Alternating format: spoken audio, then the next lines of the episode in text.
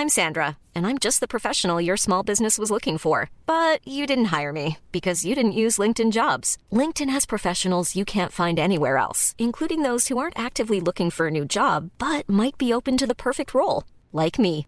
In a given month, over 70% of LinkedIn users don't visit other leading job sites. So if you're not looking on LinkedIn, you'll miss out on great candidates, like Sandra. Start hiring professionals like a professional. Post your free job on linkedin.com/people today.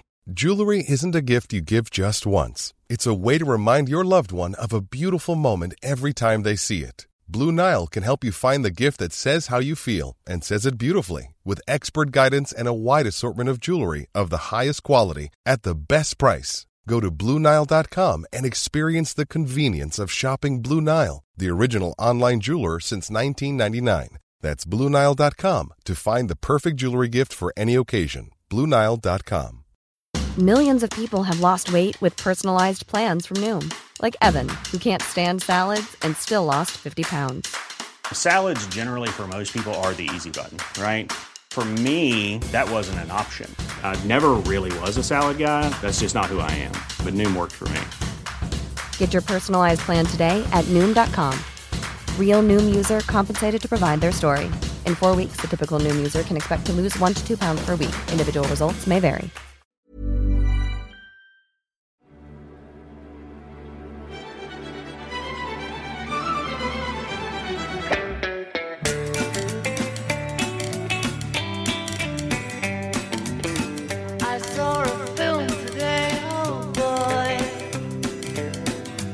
Show me the magic. Can I take you out to the picture? Well, I hope you'll come and see me in the movies.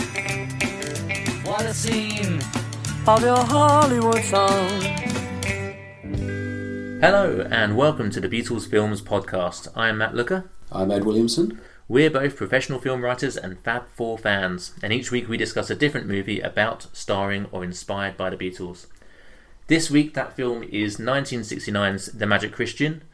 This is the film that added a time pressure to the Beatles' Let It Be sessions, arguably at a time when they didn't need any more pressures, and possibly even contributed to the Beatles breaking up. Is this film responsible for the breakup of the Beatles? Who's to say? More importantly, is what we got from the film worth it? Let's find out. So the actual initial synopsis for the film is: the world's richest man and his adopted hobo son set out to test the limits of human vanity and greed through a series of money games, in quotation marks. I'm going to say straight off the bat, I didn't immediately get that that's what the film was about. Yep. It feels less like a plot and more like a loose framework by which there are some sketches that are broadly in the same area. Is that what you found? Yes, I think that's very fair. So when you call it like a series of sort of money tricks on people, that's exactly what it is. It is a series of things, a series of sketches, essentially. It basically the same structure as something like Kentucky Fried Movie, where... probably a formative influence on Kentucky Fried Movie, but yes, essentially it's a lot of sketches strung together. You could be forgiven for sort of reading the synopsis and only then realising what the whole thing was about. That is broadly what happened to me. I had an idea of what was going on, but I don't think that idea was made terribly clear in general. It doesn't help, I think, that at the start of the movie, I don't know if you found this, but it feels like there is a lot of setting up that the film does that you can't hear because it's playing a song over the top of what's quite a lengthy montage where Peter Sellers, the rich man, meets Ringo Starr, the hobo young guy, and adopts him as his son. And there's conversations between them where it feels like this would be important to listen to. Yes. But you can't hear a word of it. Yeah. You can just make out some fragments of what they're saying. Yeah. And it feels like there's a mix somewhere in that film where the music's actually turned down and actually what you listen to them is actually really important to the setting up of what's about to happen for the rest of the movie. Yes. This is exactly what I thought. To the extent that I wondered whether it was a mistake in the mixing, in the sound editing, and that maybe I needed to get on the phone to Talking Pictures and demand my subscription money back. Not that I've paid them any subscription money, but anyway, I think that is a very, very strange editorial choice. Yeah. So at the start, Peter Sellers, he gets out of bed. He's obviously very rich. His chauffeur drives him off somewhere. And he walks into what I think is St James's Park in London. Right. And Ringo is standing on a bridge feeding the ducks. You hear him going up and saying something about feeding the ducks, are you? And then the music gets steadily louder until you can't hear at all what they're saying. Mm. And what they're saying is the entire... not quite the entire premise, but the setup of why... Ringo's character is in the film at all. Yeah. That Peter Sellers wants to pay him to adopt him legally as his son so that he can help him out with all these tasks. And you get it, he then sort of goes to a business meeting and seems to sign a contract whereby Ringo is now his son. So the first time you really hear them talk to each other without that music is where Peter Sellers says... right, that's it or something. Yes. And Ringo says, father. And yes. Then you broadly get what's just happened, but they've made you work for it. Yeah. And at that point, I think we're like 12 minutes into the movie. Right. Yeah. But you then also don't get one necessarily why that's happened. Yeah. Why Peter Sellers' his character is interested in adopting Ringo Starr in the first place. Yeah. Presumably he has some kind of scheme in mind. Or I guess you feel that way the first time I'm watching it, but I don't think that's true. But you also don't understand what the next their next plans are, what the next steps are, and that kind of ends up coming about later on as the film progresses. Yeah, it does feel to me, sort of as an initial reaction to the movie, it did remind me immediately of Magical Mystery Tour, possibly because that was the only other film in a similar kind of style that I'd seen recently, having not seen many sketch-based, raunchy early 70s sex comedies. Have you not? No. not this year. So yeah, it feels like it reminded me a lot of that film. It obviously is one of those films that is clearly so very much what you might say of its time, but also the kind of film that doesn't get made at all these days, and probably for good reason. Yes. And I guess we're looking at this retrospectively now, and watching the film and trying to pick it apart and appreciate it, and I guess point out its merits and its flaws. It's quite difficult to do that in a film where it feels like the entire movie is just designed to be subversive and surreal, in a particular way. Yeah, and so it's subversive. I'm sure it was very subversive for its time, and I think, in fairness, it is fairly subversive viewed through today's lens. I think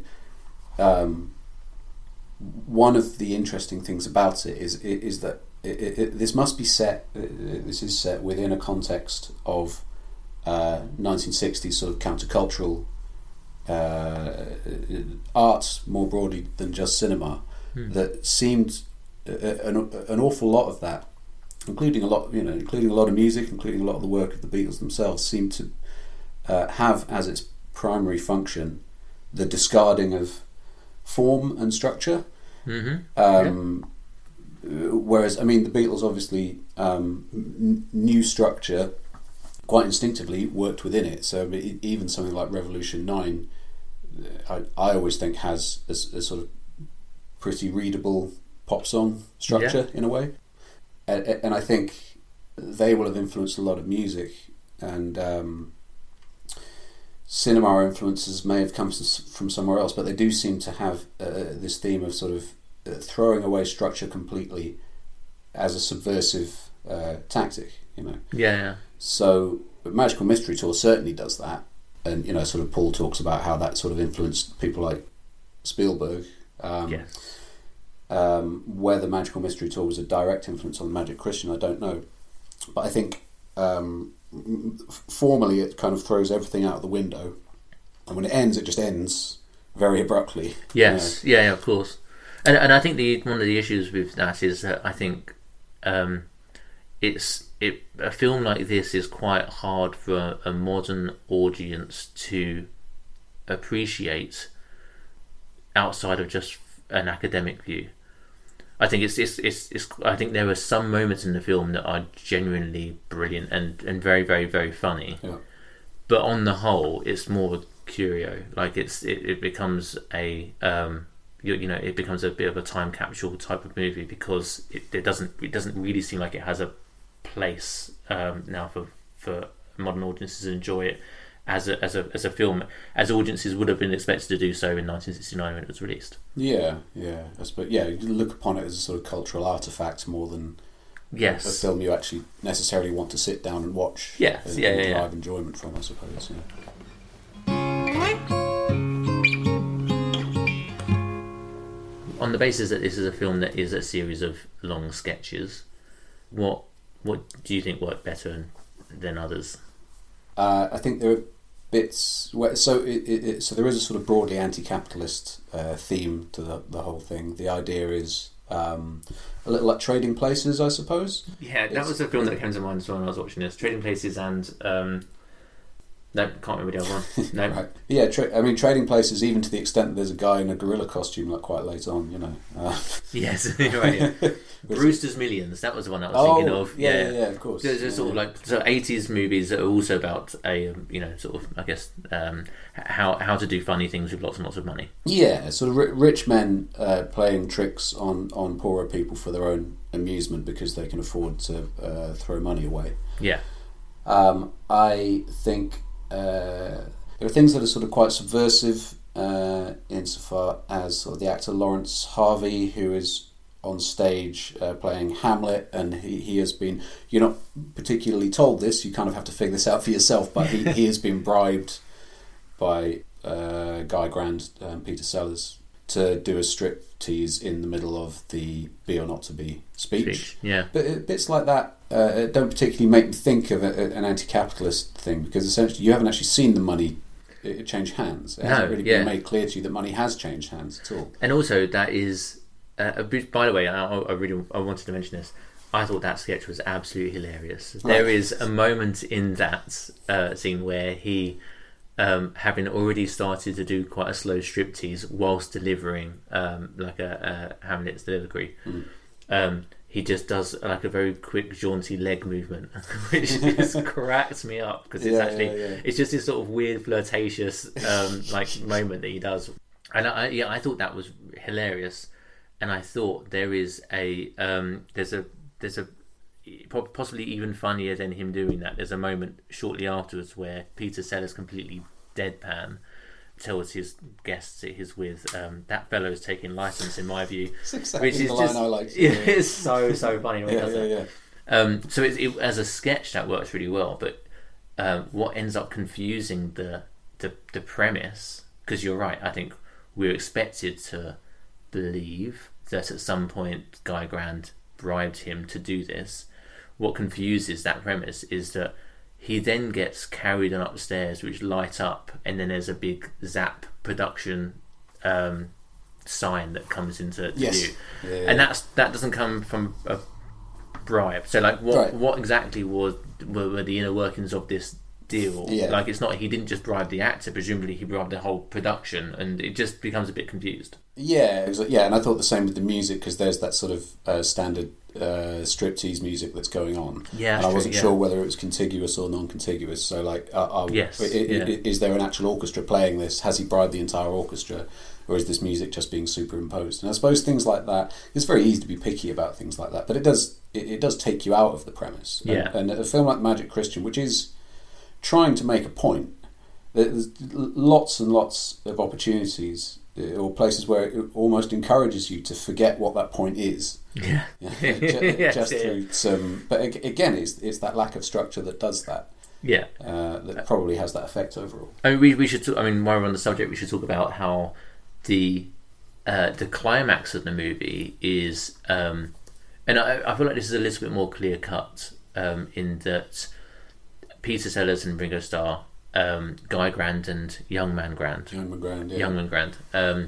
They have clearly co-opted the launch of a new ship, the Magic Christian, mm-hmm. And the maiden voyage of this ship is seen as the social event to be at. So the creme de la creme, the A-list celebrity stars, social elites will be the only people who will be on this ship on its maiden voyage, mm-hmm. and it's clearer, I think, that there is a scheme at play that Guy Grand and Youngman Grand are planning something with those passengers. What ends up happening is chaos, and not even chaos that sticks to the premise that has been set up so far, but like, you know, if most of the other sketches have been pushing ideas or challenging ideas and concepts around money and what people will do for money, there are moments with the passengers on the ship where you just have, for example, Christopher Lee being a vampire, which has nothing to do with money. No, yeah, and has nothing to do with anything that is explained. That's something that Guy Grand or Youngman Grand might have set up. Yeah. And it just gets more. It builds up into sort of just more utter, total chaos, where there's lots of fast edits, and you know, there's a guy in a gorilla costume running around like the monsters and that kind of stuff. And I feel like at that point the film's lost its way, but I also feel like it's not uncommon for a film that of its genre to do that. Yes, true. Yeah, I think it certainly at that point, if it hadn't already, you know, sort of half an hour before, has got to the point where it is just throwing everything against the wall. I mean, what goes on that boat is I mean, the whole thing, as I say, doesn't really have any narrative structure, but at that point it just descends into madness. You know, Roman Polanski is sitting at a bar, and by the way, seeing as it's supposed to be a boat full of celebrities, maybe they are essentially playing themselves. I don't know.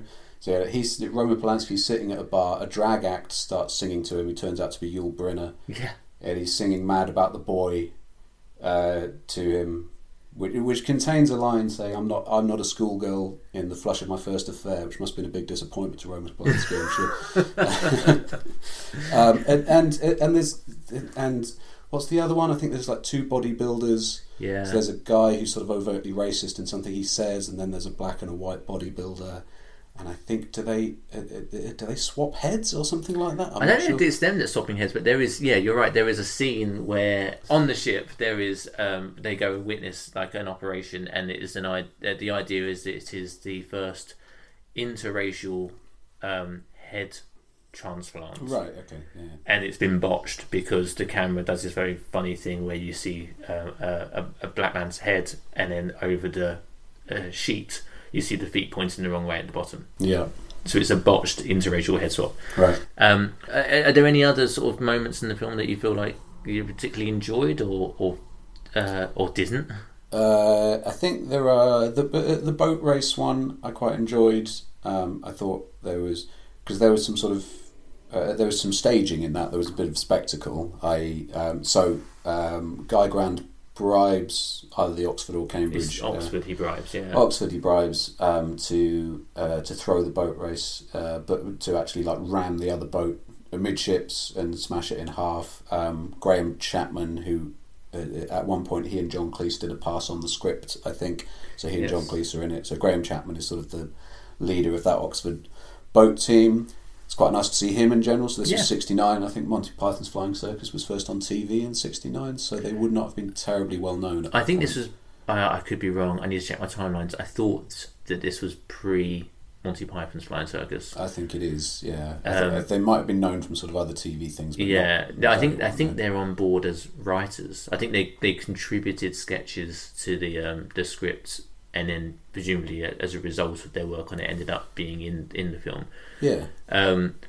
The scene that I was going to say that I particularly enjoyed was the auction scene at Sotheby's with John Cleese, because I think he is brilliant. No, he really makes that scene come alive. So it is a Rembrandt for sale, and Guy Grand, rather than let it go to auction, essentially he doesn't bribe the John Cleese auctioneer character, but he basically says that he will pay over twice the amount that it's expected to go for, and then having made that agreement proceeds to cut the nose out of the off the portrait, and says keep that and then burn the rest. And it's John Cleese's like shocked face, and then he also has that brilliant moment where he says like 30 I think it's £30,000 that Guy Grand's willing to pay for it, and he like stutters over £30,000 and then says shit. That's right. And then there's a real like there's a real cut immediately after that. But yeah, he John Cleese is particularly brilliant in that scene, and dare I say it, arguably sort of steals that scene I think from Peter Sellers, who is otherwise doing a very good job throughout the whole film in being a funny character. Yeah, absolutely. I mean, to go back to John Cleese, I think John Cleese has always been expert at playing slightly stuck up establishment figures who have their bubble pricked in some way. And yeah, he's excellent in that, and in Monty Python sketches he's always playing that character. He's always playing a sergeant major or a head teacher, or you know, the person who you like to see get their comeuppance in some way. But I think sort of going back to Peter Sellers, yes, I mean he's this film is all his really.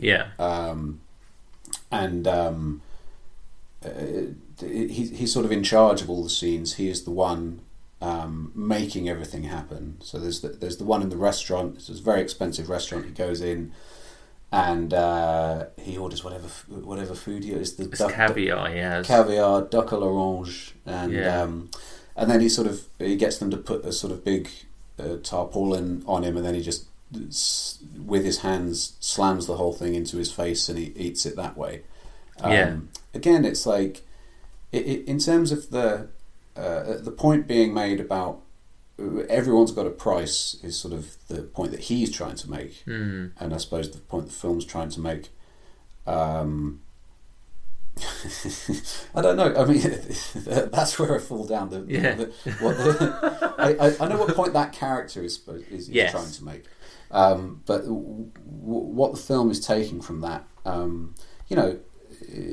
is it sort of money is bad? You know, there's a big sign on a wall right near the end saying "Smash Capitalism," but I don't particularly feel like the film is anarchic. Certainly, it's anarchic in that, like John Cleese, the John Cleese character, the straight society is being disrupted by weirdos. You know, and there's a lot of that. That's a big theme of sort of 60s counterculture in general. Right from the sort of right from Elvis in the 50s, you know, and up until the Beatles themselves certainly did that, you know. Rolling Stones came along; they were even more shocking, you know. But when you get into the sort of mid 60s, the psychedelic period, if you want to call it that, this idea that people are growing their hair long and they're not wearing ties anymore, and which is a really big deal at the time. You know, that's the thing. It's really hard to appreciate now how big a deal it was now. But I mean, just the idea of anyone just sort of getting up and sort of shouting in a theatre or something like that. You know, it's just so far away from what British society in particular was like at that time. And what they're doing time and again in these sketches is going into a place where there is an established orthodoxy, a sort of fairly posh middle class one, and disrupting it, and not that is a point it's making, because it's more of a theme than it is a sort of narrative, I suppose. I think you're right. Yeah, and I think that when you say that you know what the character's plan is. What his motivation is in the film, I feel like you only know, we only know that because there is a synopsis that explains that, but actually it doesn't necessarily ring true in the movie, because like you say, the restaurant scene is a good example of the synopsis implies that Guy Grand is testing people's limits for their own price, like, you know, how to what extent everyone is corruptible, and to what extent, to what price does it take for them to corrupt their core beliefs. Yeah. But actually the restaurant scene is something that where that doesn't really get challenged, and actually what is being challenged there is, I guess, societal etiquette, but I think ultimately probably doesn't need to be read too much into, because it's just played for laughs. Yeah, yeah. Right? Like that, someone has written that, you know, someone has approached that sketch with what would be funny for someone to do, they had a limitless amount of money, yeah, and this is what they came up with. Yeah. And it's broadly tied into this idea of anti-capitalism, but it's not really. Yeah, yeah. And actually, I would be very interested to know which bits Chapman and Cleese wrote. That restaurant sketch, yeah, for me, kind of has their fingerprints all over it. It's the same thing as Mr. Creosote, exactly, right? That's what I was going to say, yeah. Very similar. And, you know, so it is someone who has been allowed into a very posh restaurant because they themselves are very posh and very respectable, and behaving very, very badly when they get there. Yeah. It's the same kind of thing. And I mean, that is a pretty constant theme through lots and lots of Monty Python material, of course, in general, I think. So, moving away from Peter Sellers,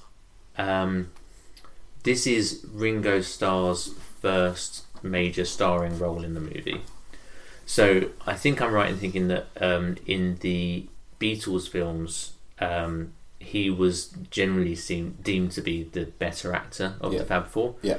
So do you think this was his real first test as an actor, sort of breaking away from the Beatles and him going it alone, to sort of see whether or not acting was an actual feasible career for him? Yeah, it's an interesting way to frame that question, because I wonder whether he was thinking at that time about, is acting a career I want to pursue? Mm-hmm. Because, you know, there's the thing, you see that kind of footage in, I think it's about 67, it's certainly they've all got Sergeant Pepper moustaches, and they're all kind of turning up at Abbey Road and being in, because they just stopped touring, and although they haven't particularly told anyone that they've stopped touring, and they haven't done anything or been seen for quite a few months, and so reporters are saying, you know, what are you doing with your time now? And John, Paul and George are all saying, well, you know, we're sort of writing songs, and like George has been to India and stuff like that. And Ringo just says, well, I'm kind of out of it that way. I don't really have a sort of creative outlet. Yes. And I think he says, well, yeah, there may be a film next year if we do one together. But he doesn't seem to be considering a career beyond the Beatles necessarily. Mm. But I wonder if 1969 is a slightly different spin on that as far as he's concerned. So chronologically, we're just at the point where, you know, if you've watched the documentary Get Back, what is now being filmed in The Magic Christian is happening about 2 or 3 weeks later. Yeah, it's just crazy, like, isn't it, putting that in context in that way? Yeah, yeah, exactly. But so I suppose previously, when we all thought that the Let It Be sessions were terrible and they were all splitting up and they hated each other, then we might have thought Ringo is now thinking, I really want to get into this film thing because the Beatles are not going to last very long. Mm. Now, you know, we know that context a bit better after Get Back. They were already having conversations about the next album. He probably thought, well, this is the thing I can go away and do. I quite like doing films. He and Peter Sellers became really good friends, I think. They're sort of on the set, I think. I don't think they knew each other particularly well before that. Sure. So yeah, I'm not sure whether he was thinking about it in career terms. Millions of people have lost weight with personalized plans from Noom, like Evan, who can't stand salads and still lost 50 pounds. Salads generally for most people are the easy button, right? For me, that wasn't an option. I never really was a salad guy. That's just not who I am. But Noom worked for me. Get your personalized plan today at Noom.com. Real Noom user compensated to provide their story. In 4 weeks, the typical Noom user can expect to lose 1 to 2 pounds per week. Individual results may vary. Hiring for your small business? If you're not looking for professionals on LinkedIn, you're looking in the wrong place. That's like looking for your car keys in a fish tank. LinkedIn helps you hire professionals you can't find anywhere else, even those who aren't actively searching for a new job but might be open to the perfect role. In a given month, over 70% of LinkedIn users don't even visit other leading job sites. So start looking in the right place. With LinkedIn, you can hire professionals like a professional. Post your free job on linkedin.com/people today.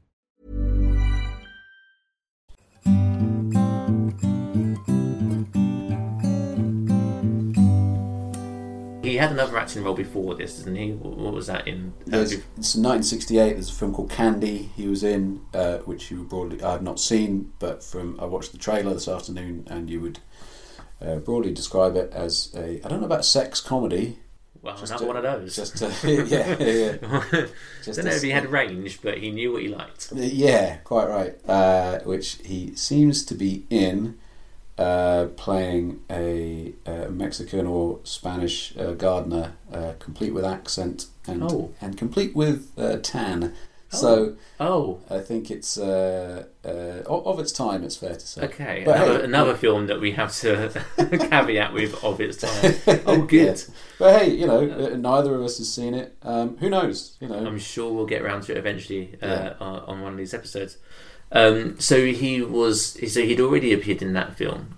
Do you think if this was some kind of test for him, and to see how well he could stand on his own two feet as an actor outside of the Fab Four, how well do you think he fared? What do you think his performance? How do you rate his performance in the film? I think it's good. I think it's hard to judge without seeing it through the prism of that's Ringo Starr and I like Ringo Starr. Yeah.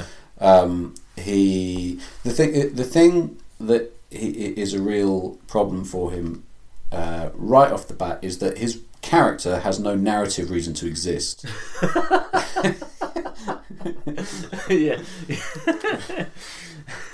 It's quite a challenge for any character, isn't it? Yeah. Exactly. Because I think so. Apparently.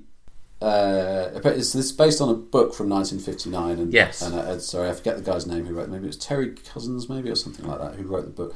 But he co-wrote the screenplay, and apparently the character of Youngman Grand did not exist in the book. That's right. Yes, as I understand as well. Yeah, it was about. It was just about the Guy Grand character going around doing this stuff, and so when you look at it, there's no reason that Guy Grand's needs anyone with him to do any of this because he's very rich.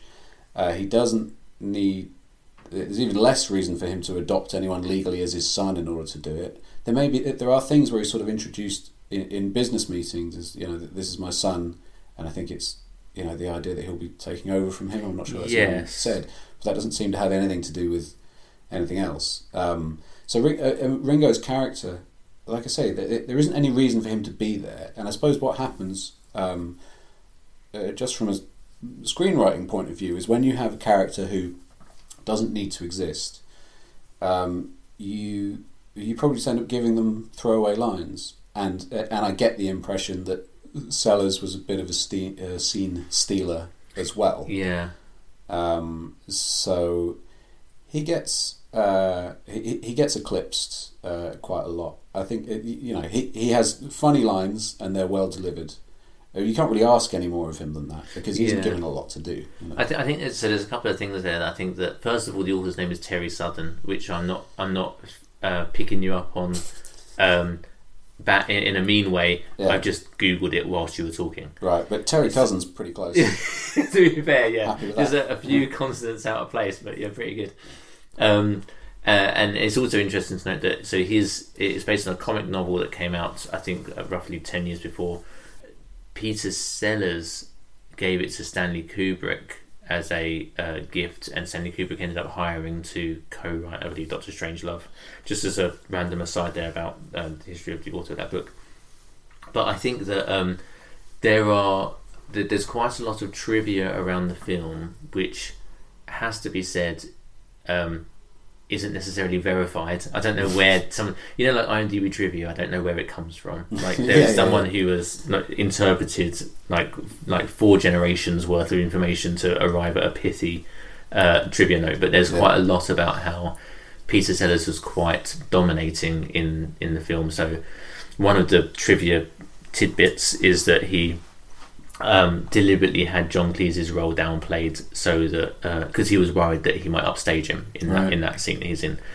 There's also a mention, I think, in one of the trivia items that Peter Sellers would deliberately say or incorporate Ringo Starr's dialogue into his own, which is as if you imagine that Ringo Starr might be seeing this as his big break, it's probably a little bit disheartening.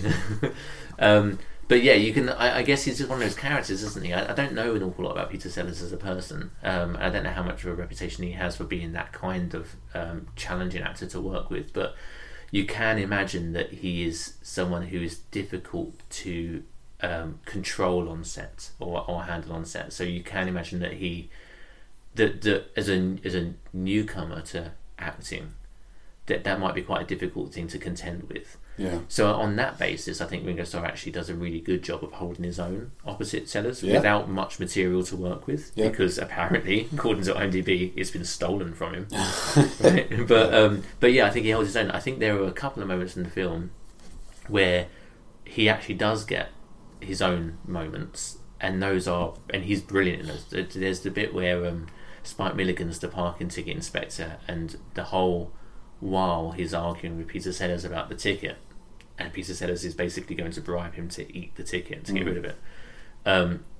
All during that dialogue conversation, Ringo Starr is reading a book about, I think it's symmetric exercises. And he's doing outstretched yawn faces and tiny faces and stuff. And his delivery of that is actually pretty brilliant and funny, right? It's and that shows like a physical comedy side to him that basically isn't present in the rest of the film. It's just really good to see. I think that there's almost more that could have been made of that side of that character, of him doing stuff like that that's just quite funny in the background. Yeah, certainly. I suppose the interesting thing is that you've got a Beatle in your film, lads. Yeah, still pretty popular at the time, exactly. And still doing all right now in terms of popularity. You would have thought that I don't mean that they would rewrite the entire thing to get him in. Apparently, the role was written with John Lennon in mind. Right. Okay. And I don't know whether it got as far as him being asked to do it and turning it down. So certainly Ringo ended up doing it. But it was always seen as a Beatle vehicle of some kind. Or a vehicle for one of the Beatles of some kind, perhaps. I suppose so. It has enough Beatle elements in it that it sort of suggests that, doesn't it? And we were talking before we started recording this that the director, who I'm going to look up again because I've forgotten his name. Joseph McGrath. Thank you. Yeah. Prior to making this film, had directed some of the very early music videos for the Beatles. So there is a connection there that exists before he comes to direct this movie. Yeah. So I guess it does make sense in a way that it ends up becoming sort of Beatle focused in some way. Yeah. And there are we should talk about the fact that there are other elements of the Beatles that creep into this film as well. So I don't know if you noticed, but the passengers that arrive on the ship, the Magic Christian, at the time, there is a John and Yoko lookalike that board the ship. Yeah. There's also I couldn't find any reference to this anywhere online, but I'm pretty certain that when there's a big reveal after all the chaos on Magic Christian, and all the passengers come basically evacuate the ship, and then they realise hilariously that they're actually they've been on a stage set the entire time, and they're actually in the middle of London. Yeah. Then one passenger gets off with a life jacket around him, and he sees Tower Bridge, I think it is, and he says, "That's Tower Bridge," and the camera cuts to Tower Bridge, and I'm pretty sure that what plays over that is the final chord of A Day in the Life. Oh, the big piano chord. It's a big, long, extended chord, but it's also not even just they've recreated it. It sounds like it's exactly the same. Yes, yeah. So there's those couple of Beatles elements they brought into it. Yeah. And then obviously the big one is that Paul McCartney wrote the theme song. What's essentially a theme song for the film, Come and Get It. Yes, yeah. And so, yeah, and I suppose the interesting thing about that is, like, its lyrics are... its lyrics have a lot to do with what happens in the film or what the theme is of the film, you know. So Come and Get It. Come and Get It, the lyrics sound a lot like he's just sort of taking them from an advert, you know, because mm-hmm. you hear and read a lot about Beatles in John and Paul in that period who had just been watching something on TV and just sort of taking one line from it and building a song around it, you know. And Come and Get It, you know, it's... yeah. Lyrics are, you know, you better hurry because it's going fast and things like that. It's exactly the kind of thing you get in a advertising slogan. Will you walk away from a fool and his money? You know, and Guy Grand being the fool with the money in that context, I suppose. So I mean, yeah. I suppose I don't know, but what interests me is was McCartney given a brief? Like, here is the script. So we know that he demoed this in the Abbey Road sessions. Right, okay. So certainly... oh, wow. Yeah, so I suppose if you think of the timeline... I'm only just realising this as I say it, actually. But yeah, if you think of the timeline... so the Get Back / Let It Be sessions are in January. In that you see Dennis O'Dell saying to Ringo... well, not just saying to Ringo that the script... you know, here's the script, and Ringo says, I haven't read it. But the thing is about to begin shooting. So they must have shot the whole thing... when he comes up with that song, because he demos it in, I think, about August. He gets into Abbey Road a bit earlier than everyone else during the Abbey Road sessions, and he demos it, piano, bass, drums, and a vocal track. Sorry, so let me get that straight. So do you think he's written that before then it becomes a commission for this movie?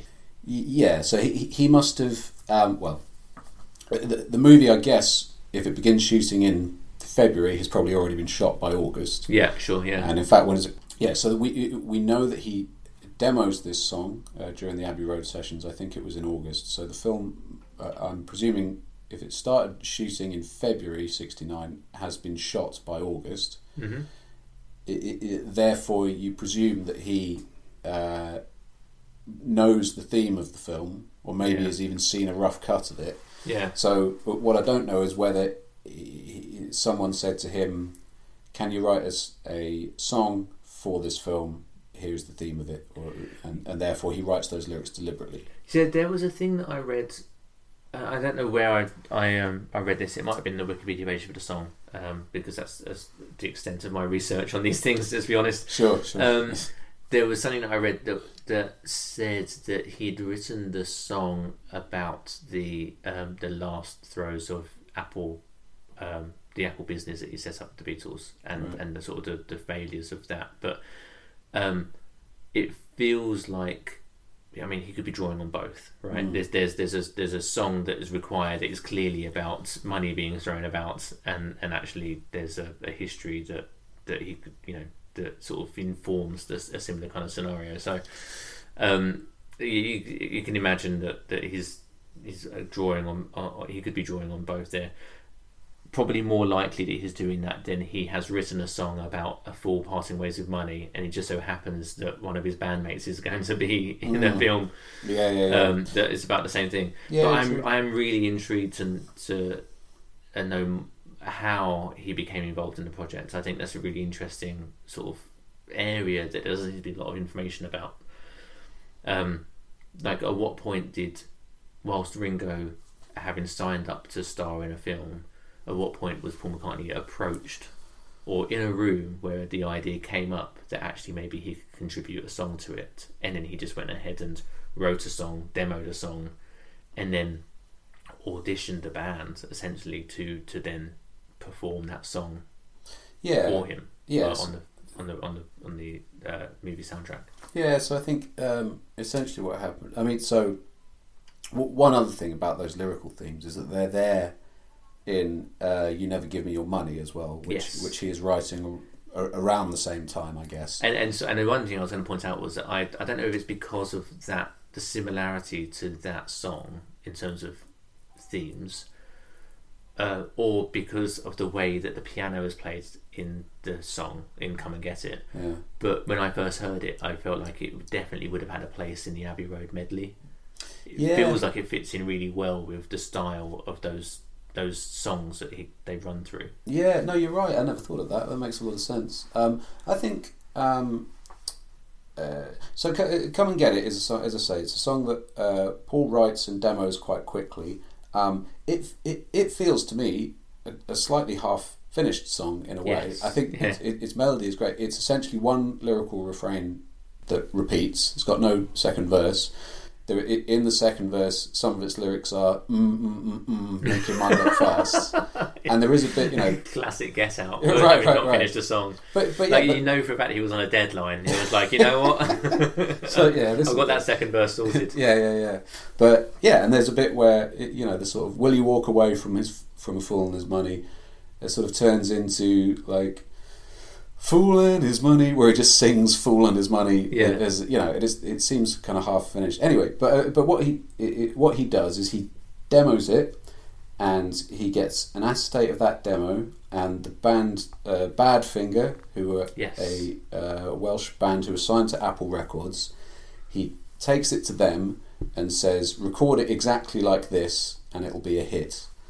Because he knows a thing or two about hits, And I think it doesn't change very much from his demo, which you can hear on the anthology, and I think maybe the Abbey Road Deluxe 50th anniversary. Oh, is it on that as well? It's on Anthology 3, but yeah, you're probably right. It's probably on the Abbey Road Deluxe as well. So it's got they've added some harmonies and stuff, and oddly as well, the way that the Badfinger singer sings it sounds quite a lot like John Lennon.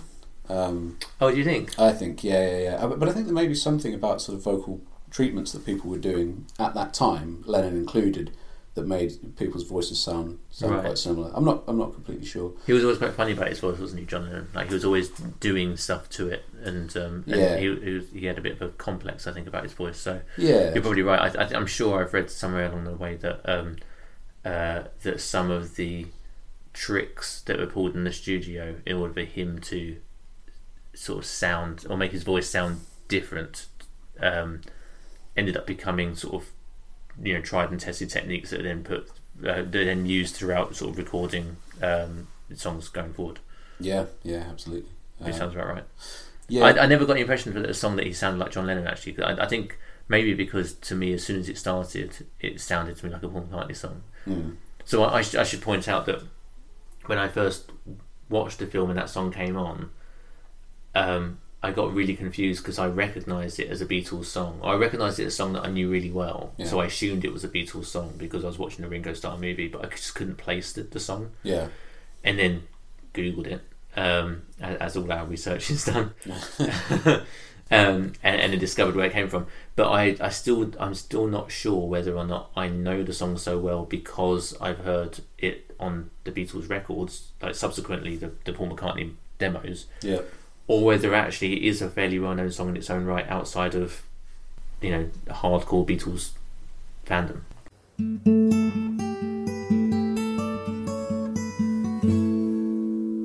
Considering it's a Peter Sellers starring vehicle, he was obviously already a massive star at the time of making this film. Mm-hmm. The film, I think, bombed generally, which I guess watching it now is understandable. Yeah, or no surprise, well received, right? Wasn't well received, right? But for the case that Ringo Starr had a lead role in it, and that Paul McCartney wrote a song for it, and there are those other couple elements of the Beatles being introduced into that film, it feels like it should be more remembered among sort of Beatles community or Beatles fan community or whatever. It feels like it should have a higher profile than it does. Yeah. But it has kind of just been forgotten about, I think. Yeah, and I think there are films that Beatles went off and filmed that are sort of better known in the context of their career. We now have a bit more context about Magic Christian because it is the reason why they had to complete the Let It Be sessions in 30 days or whenever it was. But for years we didn't, I suppose. So films like How I Won the War, people know because it's where John Lennon shot it in Spain, and he wrote Strawberry Fields there. And so, you know, is that why that film's remembered though? I feel like it's that has a higher profile among sort of the wider context of the Beatles. I guess because it's seen as John Lennon's first major acting role. Like he digressed from the path of being a Beatle for a short stint in order to try out being an actor, and then came back again. And I feel like that's sort of an important milestone among thousands of milestones in the Beatles' career. Yeah. Whereas this Ringo Starr essentially doing the same thing, albeit right at the very tail end of the Beatles, just kind of has been largely forgotten. Yeah, yeah. And while it is probably fair to say that How I Won the War it has been no more or less widely seen than The Magic Christian. No, yeah, you're right. I just think I think it's something that just people are more aware of. Probably is it more credible? Like, is it maybe because it was better received? I don't know if it was without looking it up, but like I kind of have a view that rightly or wrongly that the film, I guess, has a bit of more of a credible standing. Whereas Magic Christian, I guess, is probably been dismissed over time as a surreal, irreverent sex raunchy comedy thing. We keep coming back to the sex comedy. There isn't that much sex. There isn't much. I don't know why. Why do we keep talking about sex, Matt? It's not me. But there are elements of that in there, right? There are elements of I mean, there's an entire scene where they discover the hull of the ship, where you have it's Jane Fonda cracking the whip of. It's Raquel Welch. Oh, it's Raquel Welch. Of course it is. Yeah, of course, Raquel Welch. Cracking the whip of hundreds of topless women who are all supposed to be rowing the boat. Yeah.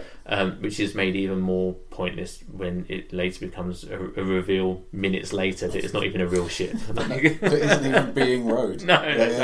What were they even doing there? But there are scenes in the film where there's sort of gratuitous female nudity. Yeah. So I guess it kind of falls slightly within that genre of sort of sex comedy status. Yeah. Well justified. Thank you. It's not us. Definitely not. But yeah, I think maybe that's one of the reasons why it's been largely forgotten. It's because it is seen as a little bit more trashy, a little bit less like it has like it's an important part of cinema history, I guess. Yeah, I think so. And I suppose, with How I Won the War, because that was in 1966 when they just stopped touring and they all sort of went off and did other things. George went to India for the first time, and Paul went off to France and then Kenya and stuff like that. They did a lot of travelling and stuff. And that was what John did. He went out to Spain and and I suppose it is maybe associated as a milestone a bit more, because that was the point at which they all kind of started to diverge, have kind of slightly more individual personalities and interests and stuff like that. There's a broader context there. Yeah, but we can dig into that when we have a future episode discussing famous sex comedy How I Won the War. Anything more to add on Magic Christian, or should we wrap up? No, let's wrap it up. I think that's right. So if you've enjoyed listening to us, then please hit like, subscribe to our podcast, write a review, do all the other things that podcasters normally say at this juncture. You can also follow us on social media accounts, normally at Beatles Films Pod, I think, on all the usual platforms. And thank you for listening, and we'll see you in the next episode. Thanks, bye-bye.